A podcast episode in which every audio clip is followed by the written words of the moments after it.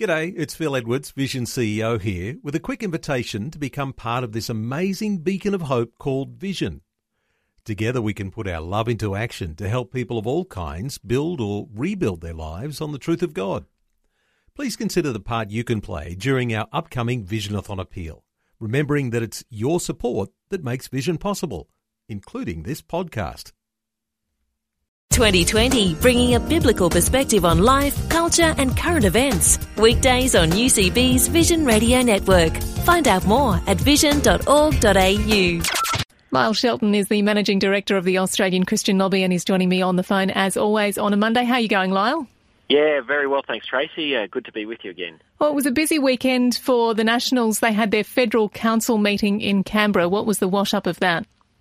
Yeah, these party forums, don't get a lot of media publicity, but all the parties have them. And this was the National Party of Australia's Federal Council meeting held in Canberra.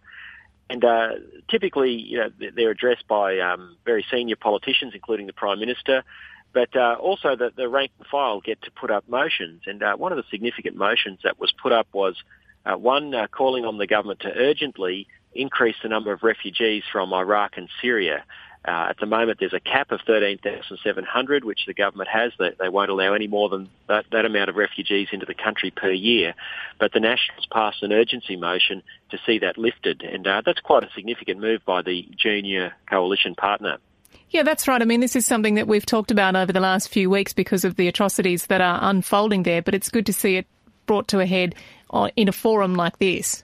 It really is, Tracy, because it gives it some legitimacy, and it means that political parties are hearing what groups like ACL and many others are saying in our lobbying and our public statements, that we want to see this raised, that we think that because of the extraordinary brutality that's occurring through ISIS, that this is a time where we need to show extraordinary generosity. And so that message is getting through, and so you've now got one of the major political parties calling on the government to change its policy. And this is the coalition partner calling on the government. So it's very, very significant, and I hope it results in a change of policy very soon, because this crisis is only going from bad to worse. Yes, and of course on the issue of the Islamic State militants, we've seen Tony Abbott on the weekend agree to send humanitarian aid there. There's going to be airdrops and the like. But at this stage, no call for boots on the ground, says the Prime Minister. No, that's right, Tracy. This situation is incredibly serious. The world is really grappling. How do you deal with a state effectively that's been set up that is all about terrorism and wanting to, by their own words, take over the world? They want to extend this caliphate globally. Now, that's absolutely disastrous. These people are armed to the teeth. They're terrorists, and the world's grappling with how do you cut this cancer out. And Tony Abbott has said, as you rightly pointed out, no boots on the ground. But the Australian government is getting into, is not taking a neutral stance, and will be sending arms shipments, weapons shipments to the Kurdish Peshmerga fighters in the north of Iraq, who are a group that seem to be reasonably organised. They seem to have the will to fight Islamic State, unlike the Iraqi army, which capitulated, unfortunately.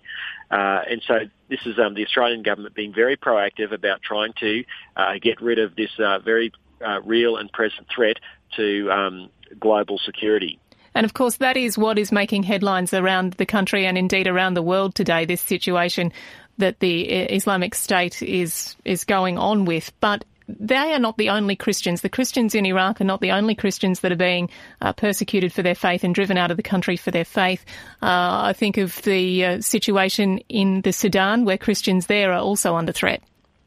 Yes, certainly parts of North Africa. A lot of Christians are under a lot of duress there in places like Nigeria. And if we look over into Asia, Pakistan is a place where also there is a lot of pressure on Christians. We've had church bombings there. Pakistan has apostasy laws. So there's we really need to be mindful of our Christian brothers and sisters, not just in the Middle East, but throughout Africa and Asia, where unfortunately extreme Islam is putting them under very difficult circumstances. So much is going on at the moment on the political front, carrying over onto the world stage for Christians. Obviously, we know that it's a biblical mandate to pray for our brothers and sisters who are in chains for Christ, but it's also a biblical mandate to pray for our politicians who are back now for the second week of Parliament after a 5-week break. But if you look at it on the whole, we've had a lot unfolding in the last 5 or 6 weeks on the world stage, which means that quite a number of the politicians on both sides of politics haven't had a break at all, really, have they? That's right, Tracy. It is very difficult for parliamentarians to get any sort of break, particularly those who hold senior leadership positions. And if you think of the Prime Minister and the Foreign Minister, Julie Bishop, you've had the MH17 downing, which happened, I think, around about the time Parliament rose for the winter break. So they've been dealing with that crisis. The Prime Minister's been overseas quite a lot. You've had the Treasurer, Joe Hockey, trying to win over crossbench support for his budget, travelling the country. So there really is no rest for these people. It's a very busy and difficult life. And Tracy, you're right to shine a light on their activity and encourage us all to be praying for them. That is Lyle Shelton. He is the Managing Director of the Australian Christian Lobby. Lyle, thanks again for your time on the phone today. Yeah, always a pleasure, Tracy. Thanks a lot. Like what you've just heard? There's more great podcasts, or you can listen to us live at vision.org.au. And remember, Vision is listener supported. Your donation of any amount will help us continue connecting faith to life. Learn more or donate today at vision.org.au.